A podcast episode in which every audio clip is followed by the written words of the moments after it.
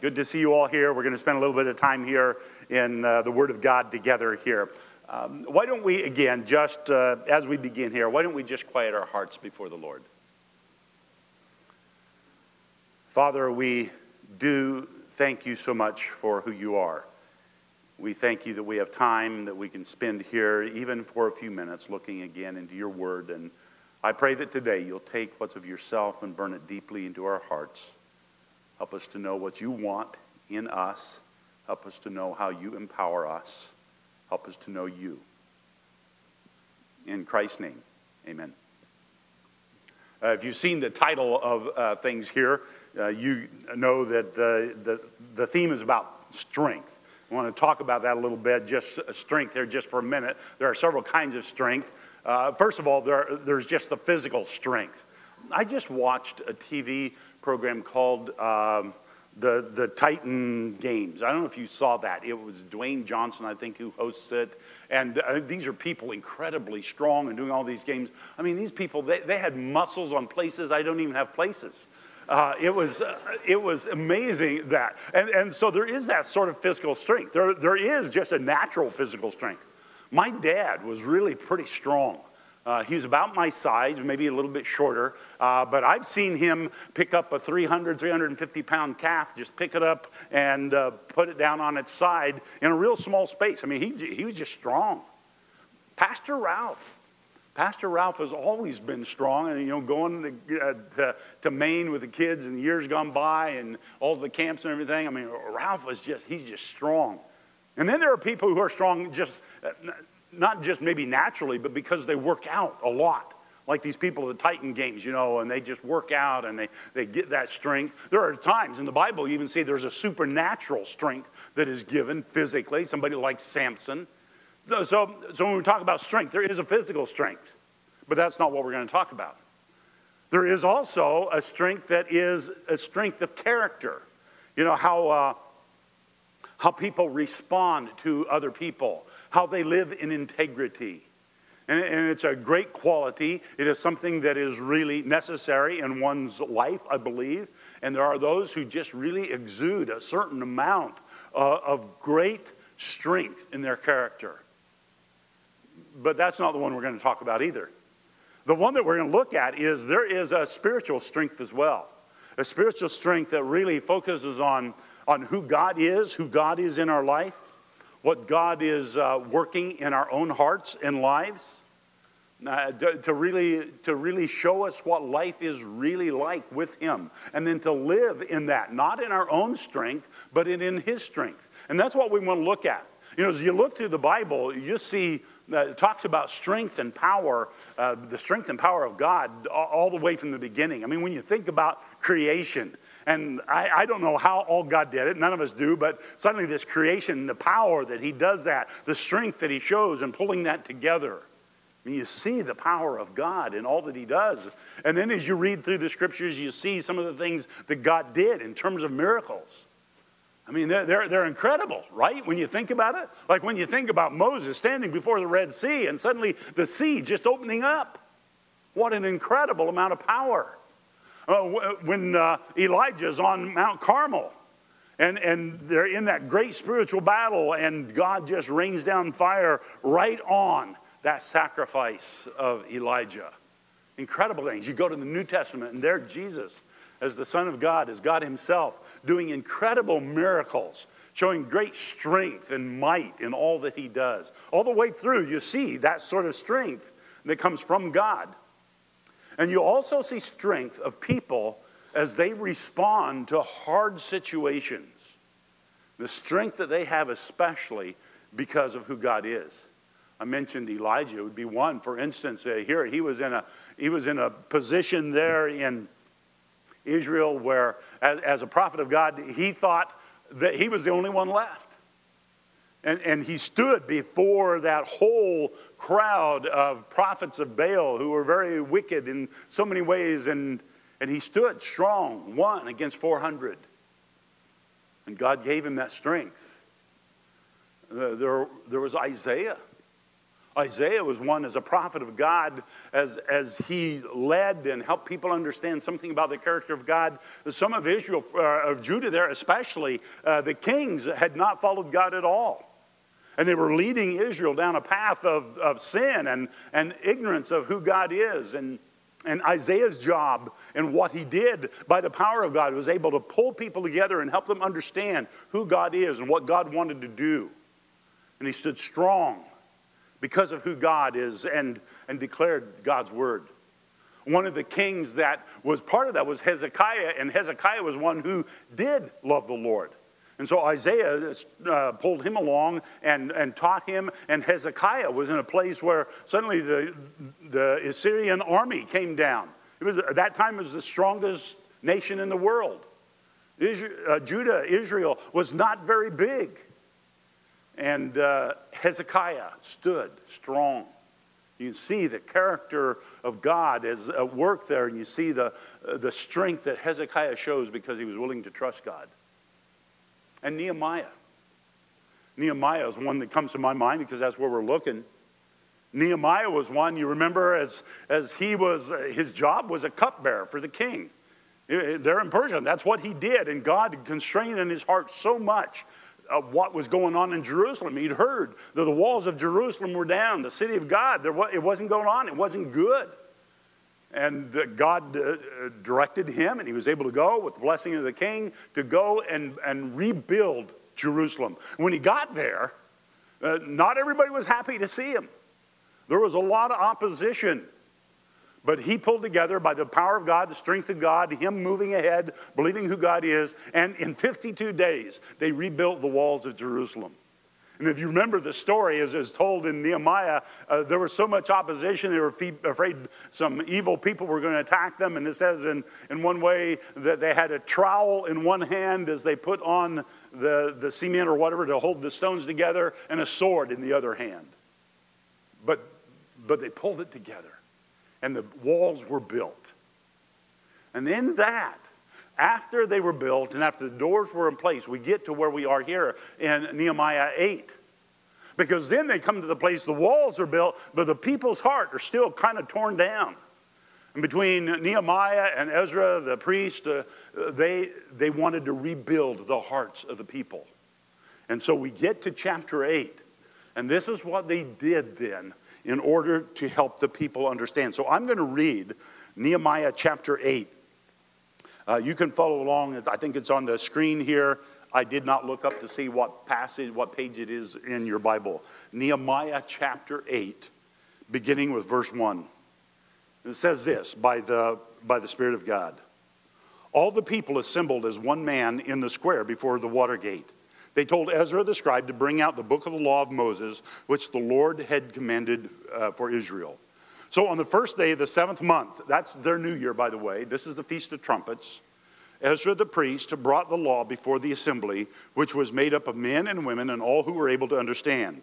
He read it aloud from daybreak till noon as he faced the square before the water gate in the presence of the men, women, and others who could understand. And all the people listened attentively to the book of the law. Ezra the scribe stood on a high wooden platform built for the occasion. Beside him on the right stood, now there's a bunch of names here, and I'm going to read them. I'm going to try. Stood Mattaliah, Shema, Ananiah, Uriah, Hilkiah, and Maashiah. And on his left were Pedadiah, Mishael, Malkajiah, Hashem, Hashbadanah, Zechariah, and Meshullam. I just wanted to say those, you know. So Ezra opened up the book, and all the people could see him because he was standing above them. And as he opened it, the people all stood up. Ezra praised the Lord, the great God, and all the people lifted their hands and responded, "Amen, amen." And then they bowed down and worshiped the Lord with their faces to the ground. And then there were some other people, Levites, some more names here, Jeshua, Bani, Sherebiah, Jamin, Akub, Shabbatai, Hodiah, Maaseiah, Kelita, Azariah, Jozabad, Hanan, and Peliah instructed the people in the law while the people were standing there. They read from the book of the law of God, making it clear and giving the meaning so that the people could understand what was being read. Then Nehemiah the governor, Ezra the priest and scribe, and the Levites who were instructing the people said to them all, to all the people here, This day is sacred to the Lord your God. Do not mourn or weep. For all the people had been weeping as they listened to the words of the law. Nehemiah said, go and enjoy choice food and sweet drinks, and send some to those who have nothing prepared. This day is sacred to our Lord. Do not grieve. And in the passage, the little phrase we want to look at, for the joy of the Lord is your strength. It's a great passage. You look there, you have to understand here what was happening here. You know, Ezra stood up here. This is the new year. This is the Feast of the Trumpets. People there. And it's interesting. It says there that not only just the men, but the women and the children, all who could understand. That's pretty unusual. They had even kids there. And they're all listening to the Word of God. Ezra was up on this platform, and he's reading before people. And you got the picture here, but then there are Levites there. It's kind of like small groups, you know. The Levites are here, and they're scattered among, and they're reading the same law, and they're explaining what is being read. The reason that's important is because these people had not been looking at the law of God very much for quite a long period of time. And as they heard it, they were convicted in their hearts so much of who they were before God and who God is. They just broke down and were weeping, because they saw who they were. And that's where Nehemiah and Ezra, they stood up and they said, look, this is a day sacred to the Lord. Don't take this time to mourn and weep. This is a day, this is a time of rejoicing. Hey, go out and have a party, because the joy of the Lord is your strength. And I want to look at that little phrase especially, the joy of the Lord is your strength, and some principles from it that I think that might impact us as we think through what's going on our whole next year here, of how we want to look at things possibly. Understanding who we are. We're not standing in our own might. We're not standing in our own strength. How do we stand? What do we do? And here, it's the joy of the Lord is our strength. And the first principle, it starts at the beginning, where what happens here, I put it this way, God's word at work. Understand, as you look at this whole passage, it all starts, all the things there, because people started reading the Word of God. I was driving up here today, and I was just rethinking and going through some things, and I suddenly thought to myself, you know, this may be the whole crux of the whole passage here. The people read the Word of God. Now, there's more to that, but it absolutely is important. Don't forget that God's word is at work. And that means as we read God's word, it does a couple of things. First of all, as we read God's word and what it did here, it reveals the heart. It reveals what your heart, it reveals what my heart is.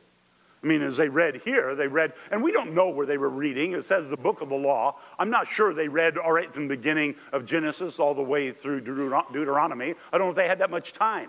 They may have. But you read some of the things, and afterwards how they responded to things. It's pretty obvious that they read at least parts of Leviticus, parts of Deuteronomy, maybe some of Exodus. There may have been more there, but what it was is they were hearing what God was doing in their heart or for them as a nation, and what their hearts were like. And that's where they broke down, first of all, because they saw their heart for what it was. Their heart was sinful. Their heart was rebellious. Their heart was full of selfishness. The same as you and me. But as you read the Word of God and reveals what our heart is, reveals who we are before God, also understand that God reveals that we have great worth in His sight. I mean, we're the ones who are created in His image. We are not worthless. You are not worthless people at any level, at any regard. And God shows that. And as you read through the Word, you see the glory of what God has given you because you are in His image. The Scriptures reveal the heart. And then as you continue to read, you see that it also reveals God's truth. That's what the Scriptures do. It tells who God is. It tells what God has done for us. It tells us what He is like. It means you begin reading through, you can't get away from the fact that God is absolutely full of love. You can't miss that as you read through the Scriptures. You go through the Scriptures, you come to the place, and you realize God is absolutely holy. I think the Israelites got there. They understood the holiness of God. You get to the place where God is full of justice. We just said, yeah, God is good. There are so many things that the Bible reveals about who God is. God's truth, that this is what is true, this is what matters, this is what we live by.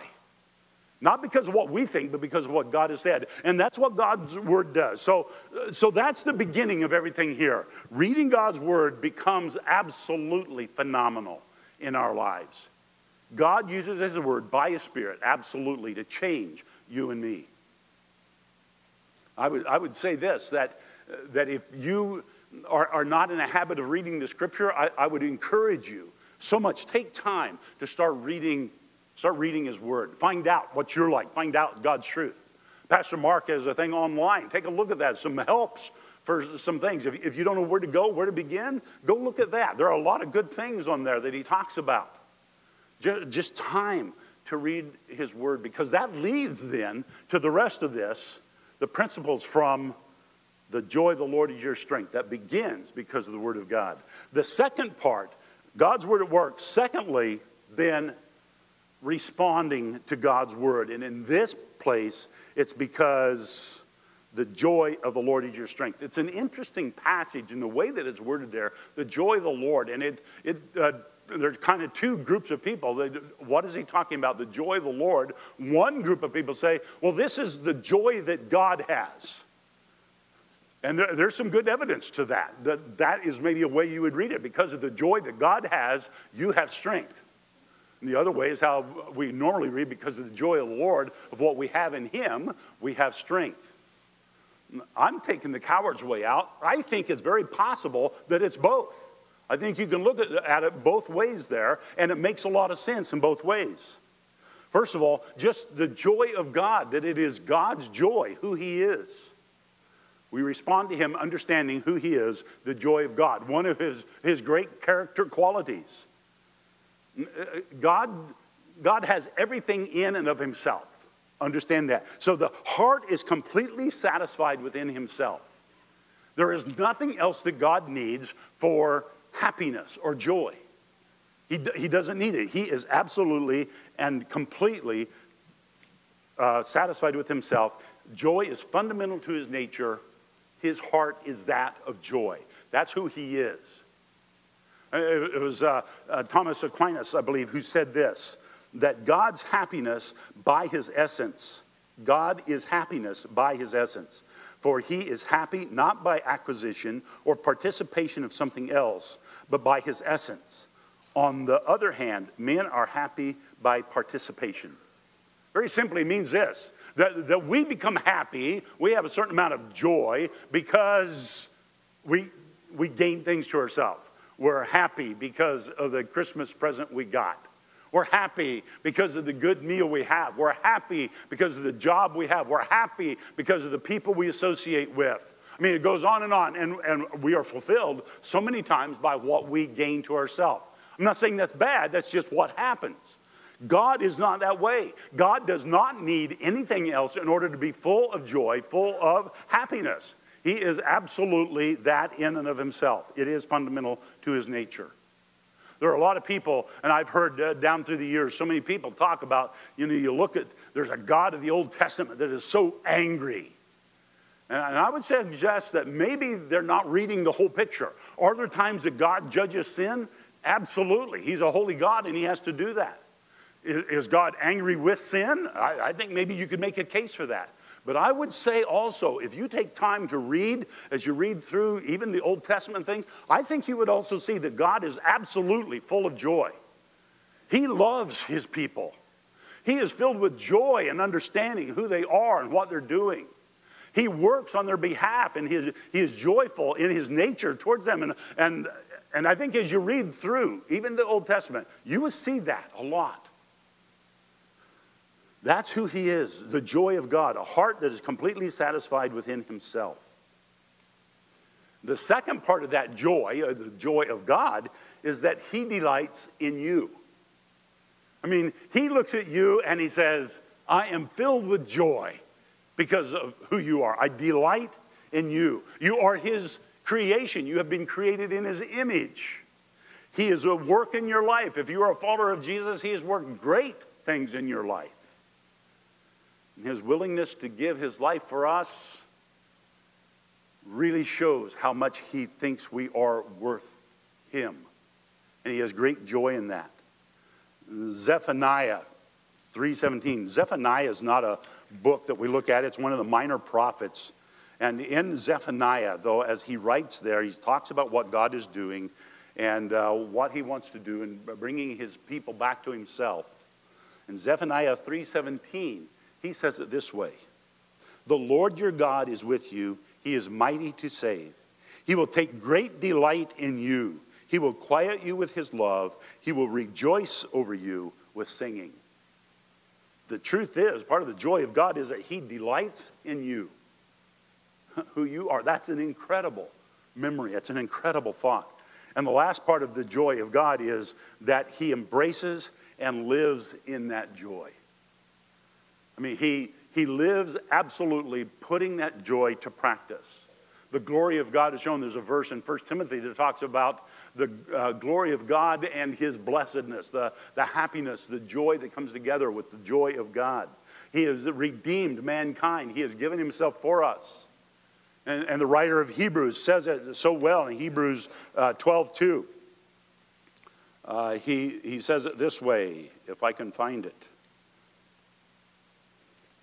Hebrews 12:2, he goes this, let us fix our eyes on Jesus, the author and perfecter of our faith, who for the joy set before him endured the cross, scorning its shame, and sat down at the right hand of the throne of God.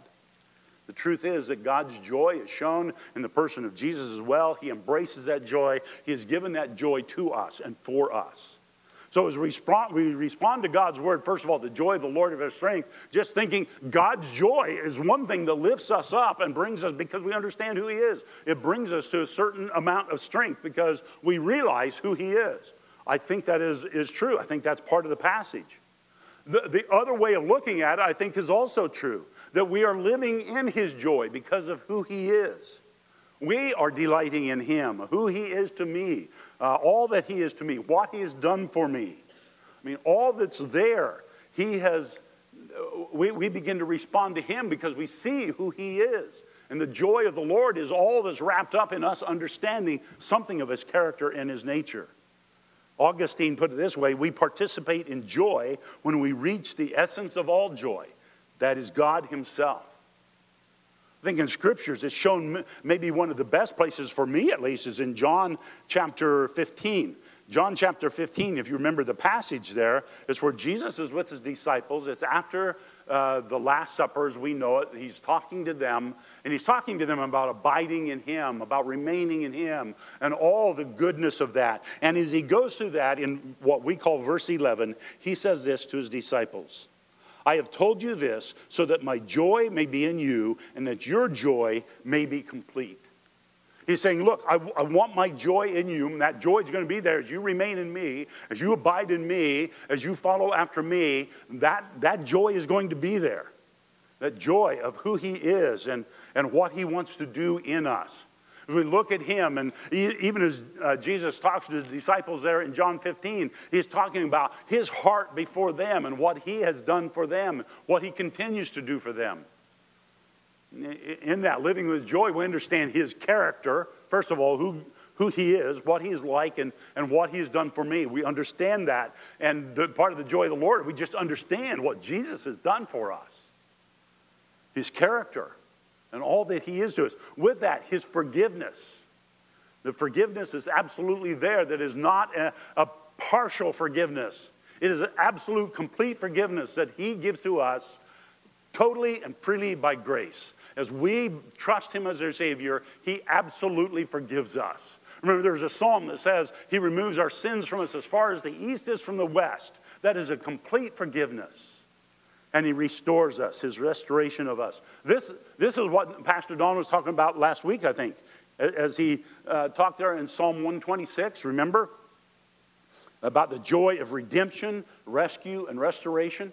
The Psalm 126 there, the word joy is used there quite a number of times. I think it was 5 or 6 times there, the whole heart of joy. Living with his joy, who he is. First of all, the joy of God, because that's his character, and then living with that, understanding what he has done for us and in us, gives us his joy because of who he is. You know, here in Nehemiah, what has happened here, the Israelites had heard, as they read about God's commands to them, as they're reading the scriptures, they recognized their own failures. They recognized their own hearts, and they were deeply, deeply sorrowful. I think as you read on, they were repentant. You would see that. But they also realized and knew about his forgiveness and restoration, because God also talked about that. And as you continue on through even the rest of chapter 8 and going on to chapter 9, you see how they respond to God in repentance to him. They respond to God in doing another celebration. It was the Feast of Tabernacles, which they had not done for a long time. They heard and they said, God, yes, that's right. We want to go after you. And so they begin to focus on who he is, living with that heart before him. They were taking time to know who God is as they hear him. They listen to him. They respond to his mercy because it is great. They respond to his grace because it is overflowing. And they were beginning to understand when Nehemiah says, the joy of the Lord. They were understanding a little bit, at least, of what that meant. Same thing is true for us. As we take time to know God, know him through his word and by his spirit, the joy of the Lord grows. We begin to understand more and more who he is. We begin to understand more and more what he has done for us. And that just builds that joy because of who God is. And that leads to the last part then. That joy then, his joy, is our strength. That's the strength part. He says the joy of the Lord is our strength, how we live as followers of Jesus. I put it this way. I put it, living a life of love and devotion. I mean, in a way, this is the good part. I hate to say it this way, but this is almost the easy part. This is because I love him, because I understand the joy of the Lord. I am able to do all sorts of things in terms of life and ministry and love and reaching out to people. I am empowered, I'm strengthened to do that because I understand the joy of the Lord. He's worked that in my heart. I mean, this is really a positive side to the whole thing, because there are good things going on in our life. There are good things that God brings, and we can serve. We can serve here with love and devotion. I think that comes out of a heart of dedication. I think we see what the joy is. So the dedication is saying, God, my life is yours. My heart and my life is yours. I give it to you because I understand now who you are. It is a heart of commitment that in every choice of life, God comes first. I'm living for God at every level. That's that heart of commitment. And I think as we do that, then that builds then the third thing is a heart of ministry, of reaching out to others, of serving God in the way of saying, I want to show you to the world around me. I want to declare who he is. I'm living a life of love and devotion because, God, you're my strength. You're the one who gives me the strength. How are people able to serve the Lord so faithfully for so many years, you know, and teaching in Sunday school and serving in missions around the world and helping people who need help and helping in the food part of our ministry and the pantry? How are people able to do that? They're strengthened. I would say they're exhibiting the love and the devotion they have to God because the joy of the Lord. I get a little magazine from Voice of the Martyrs, just got it this week, and in it, this one is about several people who were in Islam. Some of them were imams and served in ways like that, and they came to Christ. And I'm not going to read the whole article. There's one, though, his guy's name was Andrews from Tanzania. It says here that he'd been raised in a Christian village, but it was not really grounded in his faith.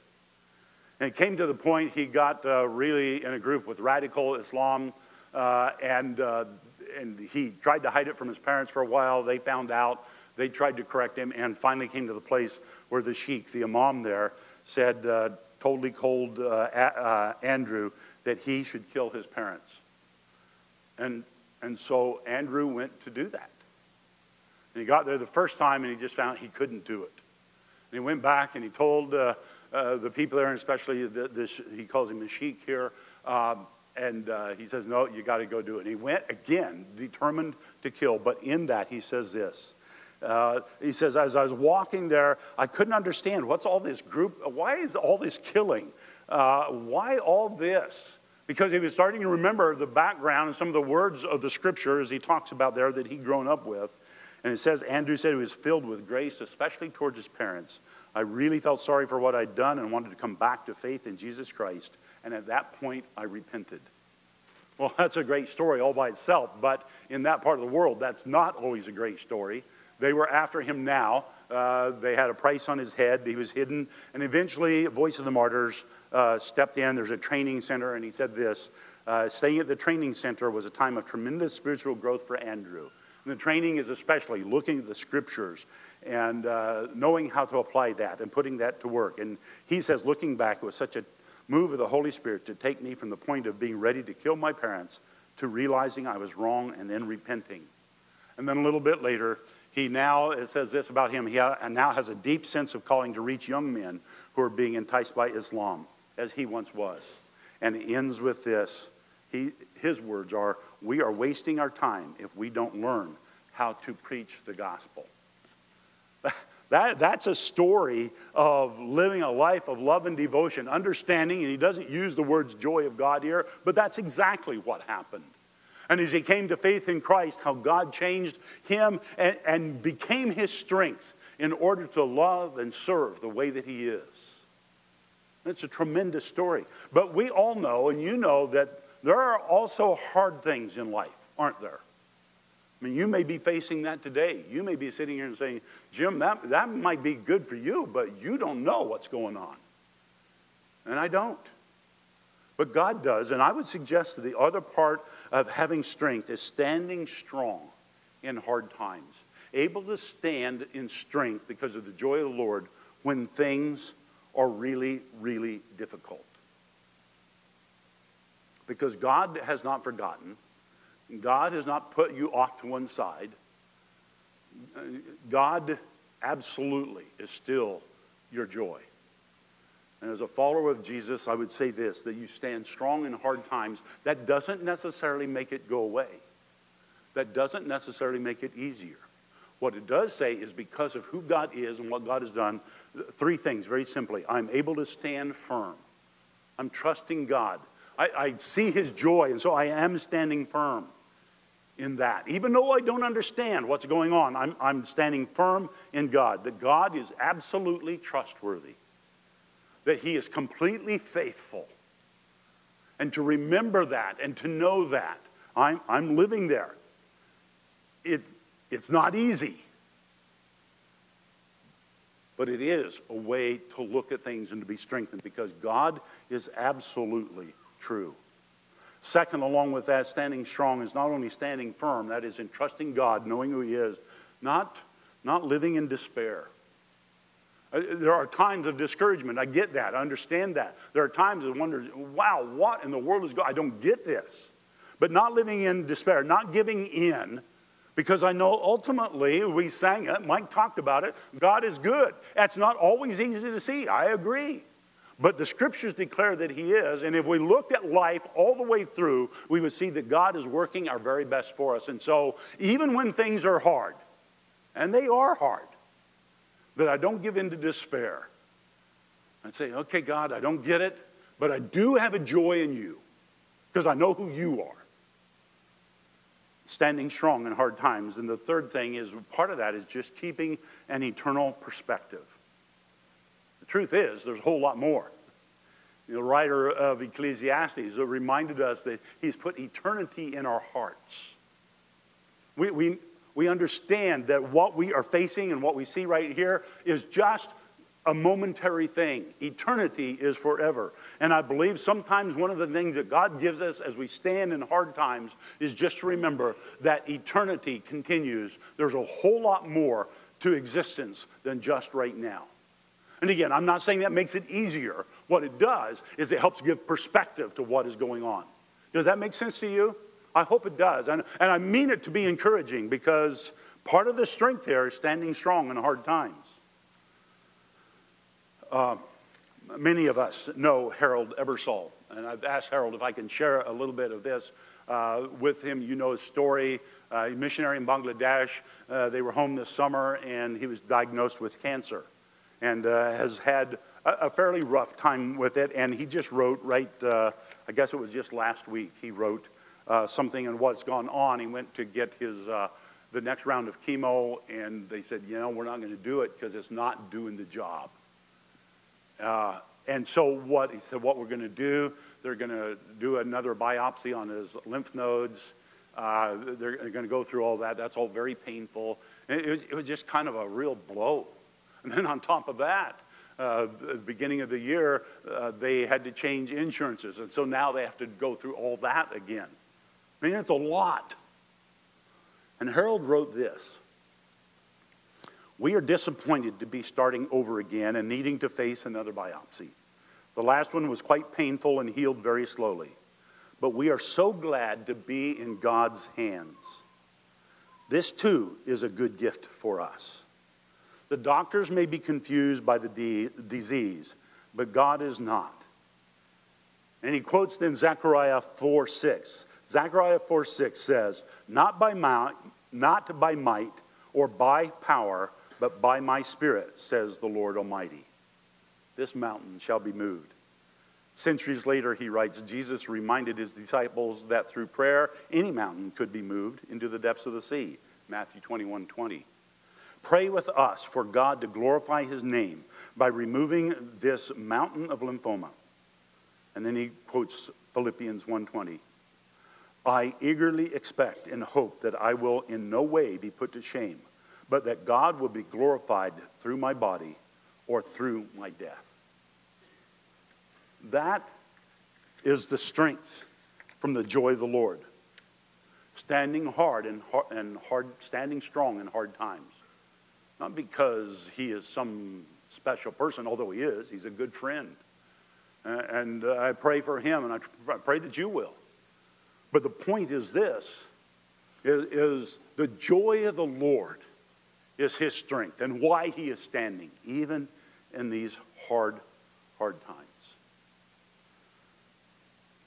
The joy of the Lord is our strength in good times and in hard times. You know what? We started talking about strong people. They're strong for a number of reasons. Sometimes because they work out. Sometimes because they just have the right genes. You know, they're just that way normally. Spiritually, in life, they're strong because they found their joy in God himself. Who he is. Who he is in their life. Who he is in your life. Because of that, they face life with strength, with devotion, with dedication, with love. And they find that they want to serve him faithfully. When hard times happen, they know who he is. And that he is still with them. He's still for them. So they can face things in his strength. I mean, that's the principle of the passage. I get a part, I have subscribed to a thing called Sports Spectrum. It's a sports magazine and also a blog from a very strongly Christian perspective. And just this week, there was a new one. I want to quick two examples here. One that's positive, one that's a good part of life, one that's not so easy. One is from Drew Brees. Now, I don't know whether you like Drew Brees or not. I don't know if you care about New Orleans Saints, but Drew Brees is a strong follower of Jesus. He said this. He remembered on his 17th birthday, he invited Christ to be his Savior. He invited him into his heart and life and accepted him as Savior and Lord. And he knew, he says, that his heart was changed that day, and that the fear he had of the unknown was gone. He goes on to say, from that moment on, with Jesus in my life, I knew that the fear of the unknown was there, but with Jesus in my heart and life, I'm not afraid of the unknown. I'm not afraid to go to Purdue. That's where he went to college. I'm not afraid of dropping in the second round and being drafted by the San Diego Chargers. That happened, and it was a surprise. He says, I know that God has that plan, and I'm going to trust him. I'll be led by faith and not by sight. And becoming intentional about his faith is something Drew says he has become more prominent as he's grown and become more wise as to who he is. Goes on to say in the in the saints' locker room now, there's a lot of strong believers, strong Christian men. A great pastor's been our team chaplain. He says, I feel like that's really empowered me and a lot of other guys to become more outspoken and has put me in a position to go out and proclaim God's word.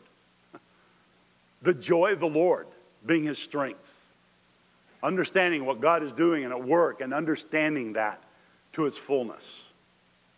And then there was another one on the same page from a guy named Trent Tyler. You may have seen Trent if you watch football at all, if it was the Purdue game versus Ohio State.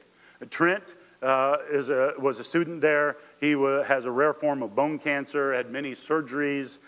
He was a diehard Purdue fan. And he was there, and ESPN highlighted him and everything there. At that point, he was really pretty frail. And Sports Spectrum said, we spoke to Trent about his faith and how it helped fuel him during his battle with cancer. And these are the words of Trent. It's my everything. It's the cornerstone, he said. Every morning, I make sure to get in the Word. My faith is what keeps me going, honestly. I don't think I would be able to smile or have the happy face that people have seen on TV without my faith. Whether I wake up tomorrow or not, I know where I'm going to end up, and having that comfort and that peace is huge. I really don't know how anyone is able to fight a terminal illness without faith, honestly. And as they wrote there, Trent went home to be with the Lord on New Year's Day. The joy of the Lord is your strength. I mean, that's the passage. Very simply, as we look at it here, and I want to challenge us here, just as we close things up here. I want to challenge us in our heart. As we look at this passage, we look at this little phrase, maybe God is calling you, maybe God is calling me to remember who he is. I mean, really to take time to know who he is. And how are you going to do that? Well, I would say by taking time to read his word. Find a way to do that on a regular basis. Maybe you need to get somebody to help hold you accountable. Maybe a couple of you need to say, let's read and let's just share a little bit. Go online with the things that Mark has and find out what's there. Find out and remember who God is, because the joy of the Lord being our strength, it starts, I believe, in the Scriptures and by His Spirit. And since He reminds you, take that next step of believing that you can live a life of strength, not because of who you are, but because of who God is and what He has done for you. And that you can move forward in life doing that which is good and right and honoring to the Lord, whether life is easy or whether life is hard. You can go either way. It might be a good day for all of us to once again dedicate yourself to resting in His joy and in His strength as we go into this new year. Maybe this is the day to rest in Him and find your strength in Him when things are really, really hard. Because you know and you remember His joy is in you. Maybe today you and I should celebrate because of the great things God has done for us in giving us His joy. To respond as Nehemiah wanted the Israelites to respond, to remember, the joy of the Lord is your strength. Let's pray together here just for a moment. Father, we come before you at this time. We read the words, we hear the words. God, would you burn them into our hearts to help us to remember the joy of the Lord is our strength? To remember who you are, to take time to know who you are. God, our lives get so busy here in this part of the world. Help us to be willing to take time to know you. Help us to take time to know who you have declared us to be. Help us to take time then, as we understand that, to build that joy before you and then live in your strength. As Harold reminded us from Zechariah, it's not by might, not by power, but by your Spirit, says the Lord. By your Spirit, God. God, make this a year for us to live this out, having the joy of the Lord as our strength. In Christ's name, amen. Now go and serve the Lord in the joy and the strength of the Lord. this whole year.